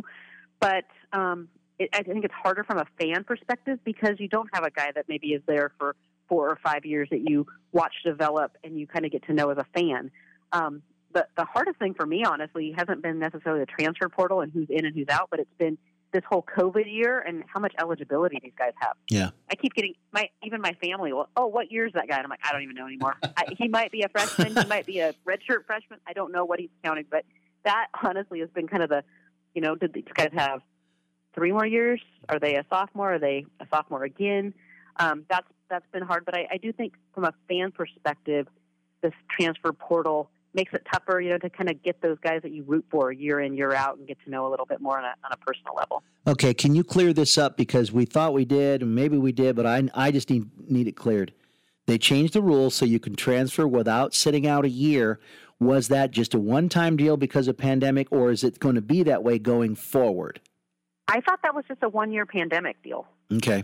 I'd heard that it was going forward, that it would be that way. It might be going forward. I do not know that. And what goes with it is you can't do it more than once. It's a one-time. Yeah. Yes. Yeah. Yes. Hey, Angie, last couple. You're not changing every year. Right. Last couple of things with Angie Machado, BeaverBlitz.com. So much great content there and lively discussion.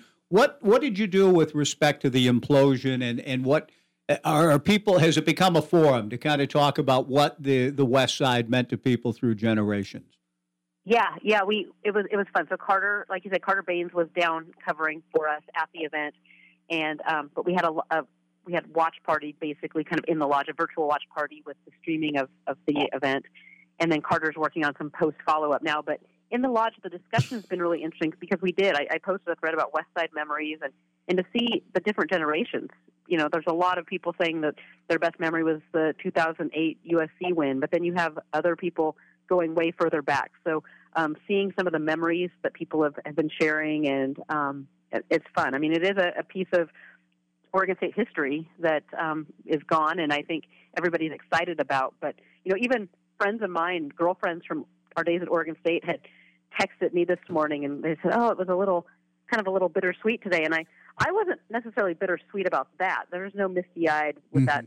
that side going down, but I did have to share. I don't know if you guys, I'm sure you remember last year when they announced this going forward, they put together that 2.5-minute little video. I believe it was Kate Scott narrating, but that one to me gives me the feels. That 2.5 minutes of, you know, how friendships were made and laughs were shared and tears were shed, and that to me is Reser Stadium, and that's what has kind of been a special place. It's that unifying place for all, you know, whether you're a student or an alumni or just a fan.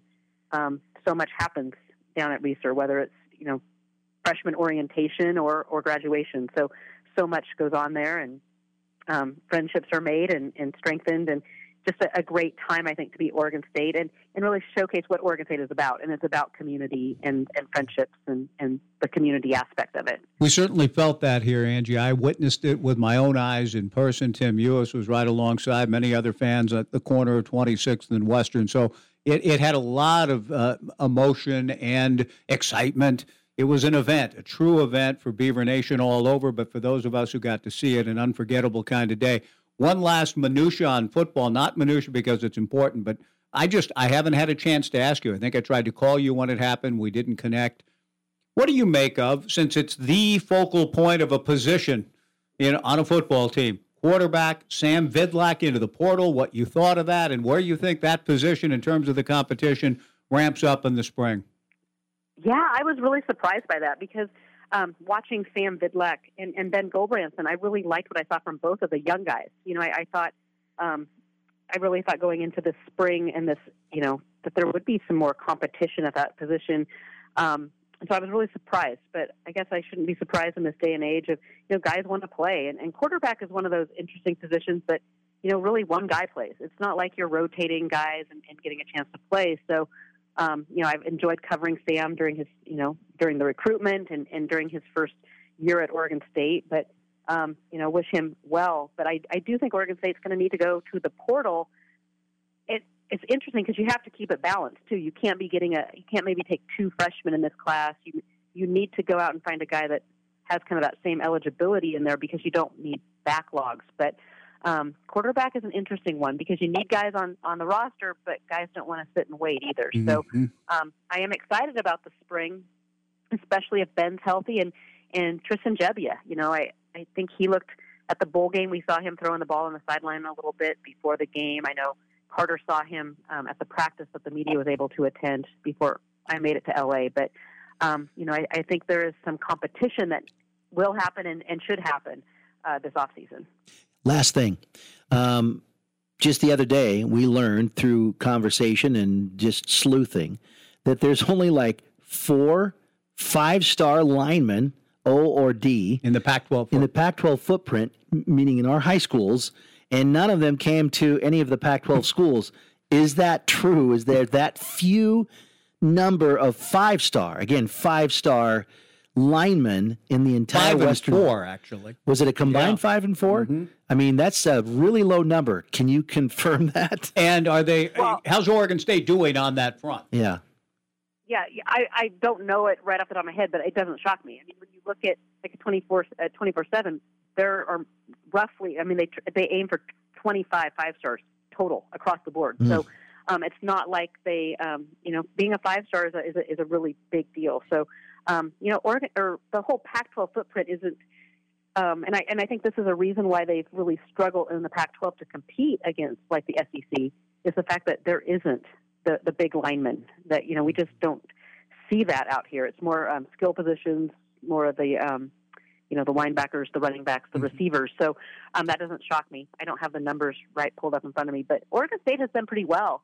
You know, Oregon State is not recruiting at that high of a level right now as far as getting 4 stars, 5 stars out of prep, you know, the prep ranks, but they especially at O-line have addressed a lot of needs with that early signing period. And I think there's a couple guys that, you know, I'm kind of watching to see, but I wouldn't be shocked. Personally, they need to go after the transfer portal D-line. I mean, that's, I think there needs to be at least 2, maybe 3 big impact guys, but O-line, I think Coach Malachek's doing a pretty good job of getting guys in the pipeline there. Angie, great to talk to you. I mean, we could multiply questions all day on this. We are kind of talking about the implosion and what it's meant. Carl Maasdam will join us here in a minute. He was right next to Scott Barnes when Scott pushed the button, so we're going to get Carl's perspective on it. But suffice it to say, on Beaver Blitz, is it at, you have all the videos and everything up, and people can react to it today and beyond today at Beaver Blitz. Is that right? Yes, yeah. We have threads in the lodge. Like I said, the video's up. Carter's working on a behind-the-scenes, and so he has a lot of kind of the minutia and the numbers and talking with the engineers that made this happen. And then, yeah, recruiting is going to be picking up here next week, and it's just it's never a down time. You know, we're talking right. coaching search and who Jonathan Smith's going after, you know, for this open position. Lots and lots of discussion and lots of opinions, so it's a great time to be in the lodge. Thanks, Angie. Great talking to you as always. We appreciate your time. We'll do it again soon. Go Bees. Thanks for joining us. Thanks, guys. Angie Machado, our guest. Carl Maasdam was right there, and he has a lot of memories from the old new, Reser, Parker. We're going to talk to Carl next on 1240 Joe Radio. Stargazer Premier Florist in Corvallis knows that the one you care about is expecting a thoughtful gift this Valentine's Day, and they're ready to help safely deliver them the best arrangement possible. Choose from Stargazer's wide selection of Valentine's Day flower arrangements, and they'll safely deliver a beautiful, unique gift right on time so you can show them just how special you'd like them to feel this February 14th. Stop in, call, or view Stargazer's selection of holiday arrangements online at StargazerPremierFlorist.com. Stargazer Premier Florist, 925 Northwest Circle Boulevard in Corvallis. Save money on everything the country needs at your Northwest-owned and operated Coastal. Coastal Farm and Ranch, with just what the country needs. It's cold and wet outside, but Coastal has what you need to stay warm and dry, whether you're at work, doing chores, or simply hanging out at home. Save big right now, including 40% off select outerwear and fall apparel for the whole family. Plus, save 25% on all toys in stock, excluding battery-operated ride-on toys. Check out the sales flyer at coastalcountry.com and on the Flip app.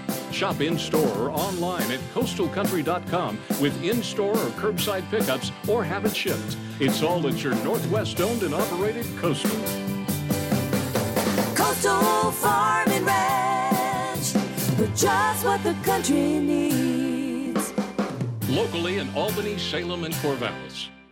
If you feel you're overpaying on your taxes and you're not as profitable as you should be, you're not alone. At Tax and Wealth Management in Corvallis, they can help because that's what they do. They work with individuals and business owners to lower your taxes, increase your profit, and manage your cash flow. They provide bookkeeping and payroll services too. Give them a call at 541-753-4185. That's 753-4185. And get in the game. Tax and Wealth Management in Corvallis, your hometown tax team. And go Beavs. For auto glass solutions, better call the Glassman. Call 541-760-2277. Call the Glassman. Hi, this is Jake the Glassman. If you need your windshield repaired or replaced, you don't need to call that 800 number. Give me a call, and if it's more convenient, I can generally get it done the next day. Call 541-760-2277. Call the Glassman. Master the mealtime rush with a refrigerator that helps you cut down on clutter. The Whirlpool 4-door refrigerator keeps groceries in sight and easy to find. From easy-reach shelves to a flexible ice bin, see how the 4 sleek compartments help keep ingredients organized so that you can get dinner on the table. Visit Kellenberger Appliance to learn more. Kellenberger Appliance, 21 Main Street, Lebanon, serving all our appliance needs since 1918. Visit Kellenberger Appliance today. Hi, this is Oregon State football alum and owner of Angry Beaver Grill, Randy Holmes. Come try our updated menu with new items such as the prime rib Philly cheesesteak, and don't miss our prime rib and salmon dinners on Friday. Every Wednesday starting at 5 o'clock, try our $7 all-you-can-eat spaghetti dinner with garlic bread and salad. Angry Beaver also offers catering for groups large and small. Give me a call to schedule your holiday gathering, wedding, reunion, or any special occasion. Support local at Angry Beaver Grill on 4th Street in downtown Corvallis.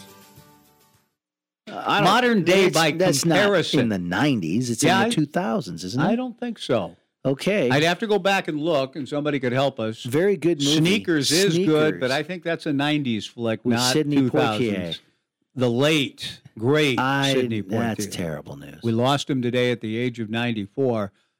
And he did a lot of really good films, but They Call Me Mr. Tibbs, his exchange in that greenhouse with the guy in the heat of the night.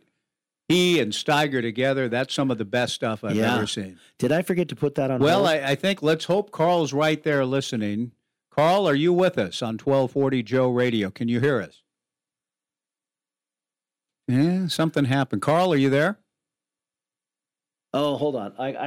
I wondered what. I don't know what I did. Okay, we gotta somehow. Hold on. Find a way. There we go. Now. How about now? Carl, are you there? Now I got you, Mike. Got you now. Okay. This has never happened before. I just hit the wrong button and couldn't get out of it. No, I'm glad that Scott Barnes didn't hit the wrong button. Now, Carl was right there, and Carl, we're going to get to your work, and you've got some amazing photographs you were kind enough to show me that you've taken. I know video's the thing, and the video, but just tell us a little bit about what your role was in the command center, and just some of the stuff you've posted already, and that I hope we will have some access to. Well, once I knew this was happening, I started thinking, how am I going to cover this? And then Sarah Elkana called me a while ago and said, hey, do you want to be in the command center? Because I didn't know how close they'd let us be. Mm-hmm. So I was even thinking of being like on some buildings, in campus and shooting with a long lens. So, but Sarah asked me, and I'm like, sure. And then she showed me how close it was, and I was like, ooh, that's close. So, but yeah, and then I just, yesterday I set up some cameras inside the stadium, and been worried all night that they were going to get wet or not fire, and two didn't fire, which was 50% fired. But yeah, so that's how. I mean, I just started thinking about it when it started happening, and so I shot photos of Scott, and then I was right there to, to shoot the photos, and I was probably one of the closest people there. Yes, you were. Yeah, you were. A foot away from Scott. Scott and Carl, what was it like before we even get to the work itself? But you were close. And when we were across the way, kitty corner to you at the corner of 26th and Western near the Hilton Garden Inn, you were closer than that in the parking lot in the command center, not that far from where it happened. What was it like physically, emotionally, et cetera, for you in those moments? Well, it was way faster than I thought, because I heard them explaining. They were explaining like, they're going to do a countdown. It'll be 3, 2, 1, and then it'll go. I swear to God, it was 3, 2, go, and then the flash. And I just hoped I, pressed the shutter at the right time. But then I was the high five guy when I was done. I got up and I was like, that was awesome, and it was way, way cooler than I thought it'd be.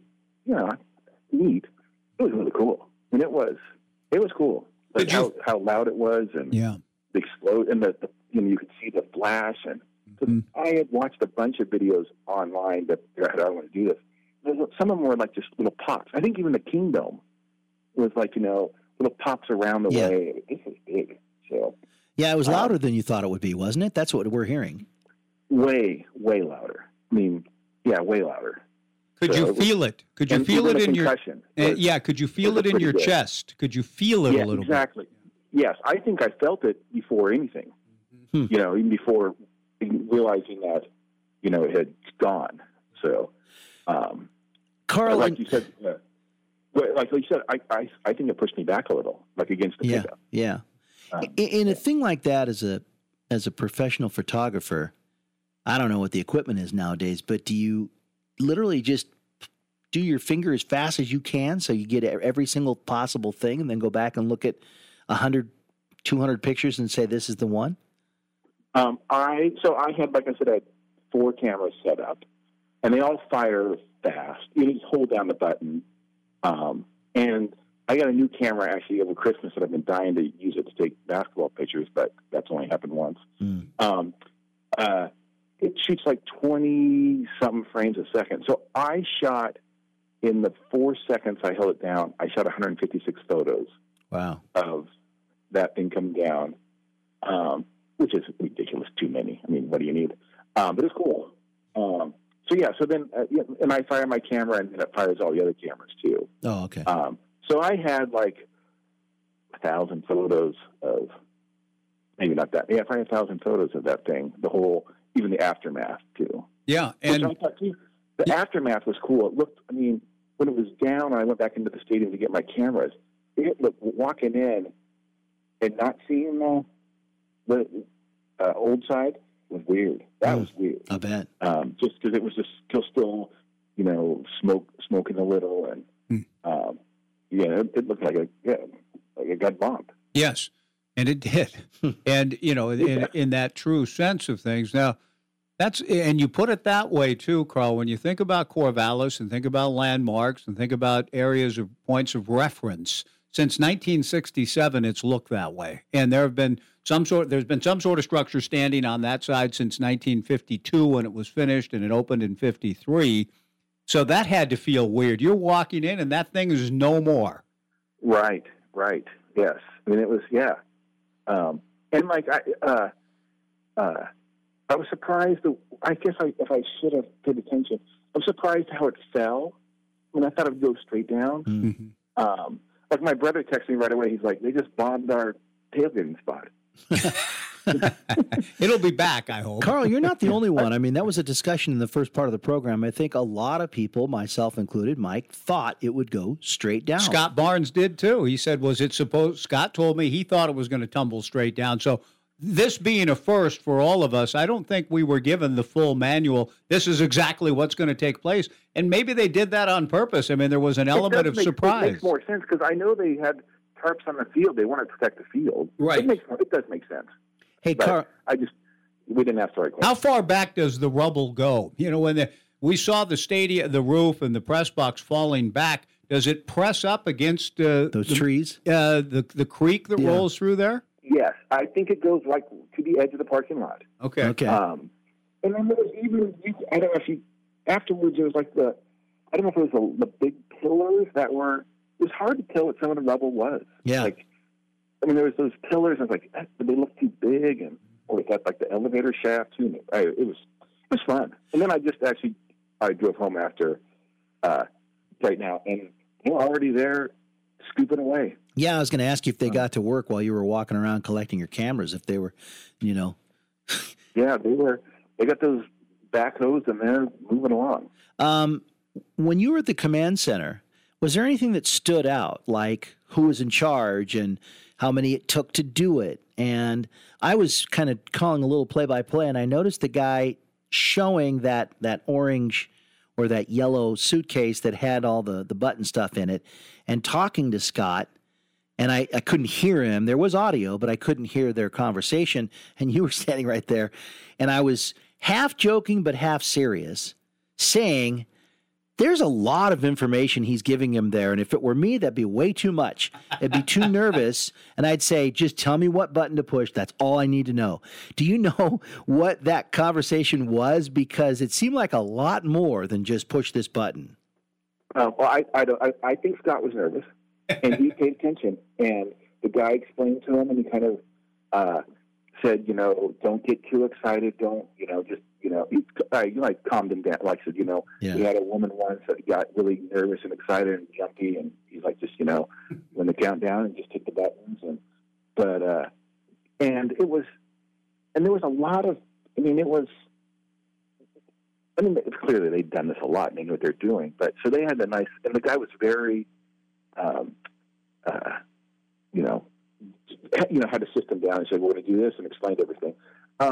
on the live stream, could you hear the guy yelling? Yes. Yeah. That guy was awesome. Yes, he was. How far? You weren't very far from him, were you? No, he was. I mean, he was, you know, then they turned the sirens on, and then he's booming voice, and I was like, you could see adrenaline going.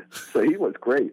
Let's close a little bit at two things, Carl. One, the adrenaline rush that it all was. And Scott, you took a photograph of him, I think, you know, somehow. I mean, he's pushing the button, the implosion occurs, his knees buckle. In one of the videos, you can kind of see, Sarah took a video of Scott, and you see his knees kind of buckle. That's a big moment, too. But the adrenaline rush was something else, wasn't it? It was. It was way more than I was not expecting that. I mean, I love Reser Stadium. I have lots of great memories, but it was the adrenaline today was exciting. I'll remember it forever. Absolutely. The 1,000 photos that you refer to were thereabouts. How much access will we have? How many of your work, which captures some things that other videos may not have, will we have some access to? Will Beaver Nation have access to? So I sent them so athletics has already put some out. Okay. And then the main OSU marketing, they have them too. So I think they're using those to send out to like newspapers and stuff. Okay. Like that. And then I'll probably put some up on Twitter, but not a lot because it's, I mean, but like you said, the video is, you know, sure. People are, but in 50 years, when they blow up the other side, it's the photos they'll be looking at. Excellent point. Hey, Carl, anything else you want to add? We really appreciate you taking time. I want to do my favorite memory in Reser. Sure. It was, I think it was 1989. We played Cal. I was a student. It was the first game I went to with my now wife, and we won on a, wasn't a last-second field goal, but it was a close to. And I told my wife, I said, if they don't score, we're rushing the field. And this is the first couple games she's ever been to. And she's like, no, we're not. She was the first one over the chain link fence onto the field. So. And I think that's probably one or two wins. Is that the game where I always think up more because we had none? Joe Starkey talks about getting extra time. You know, added time, didn't stop the clock. Was that that game? That's right. Yeah. Yes. So, I don't care. We won. Absolutely. Thank you, Carl. Yeah. Good work. Thanks for sharing the fruits of your work with us. We appreciate it, buddy. Talk to you soon. Thanks, Carl. I will talk to you. Bye. Okay. Carl Maasdam, official photographer for Oregon State Athletics. Many texts. Let's try to get a few in here down the stretch. We really appreciate it. Okay, we've got that one. It's difficult. You have a better look at it. This is heard it north of Lebanon near the hospital. I didn't feel anything, he said, but he heard it out in Lebanon. The roof coming down reminded me of Simonton running around the right end, so that memory came as it fell down. Yeah, exactly. It's like a montage in your mind just in those moments, those seconds. The roof coming down reminded this one texter of Ken Simonton beating Oregon and Jeff Van Orso batting the ball down against USC. Those were the images that came quickly to his mind. What else you got there? Well, Curtis is in Tangent. He's the one who's in Tangent, and he said, I thought it was thunder rumbling. Right. Let's see, near Walnut on the backside of Witham Hill and heard it here, Drew in Corvallis. Akram from Corvallis, thanks for keeping me company these days. Thank you for listening. He lives on Kings near Coffee Culture, and he heard a huge thundering roar. We live hi, Mike and John. We live on Southwest 3rd Street. The old Oregon building is right across the street from us. Anyway, I was standing in the kitchen when I heard it. It didn't last but for a second or two, just barely shook the house. My dog, who is usually sensitive to noises, didn't react at all. That's interesting.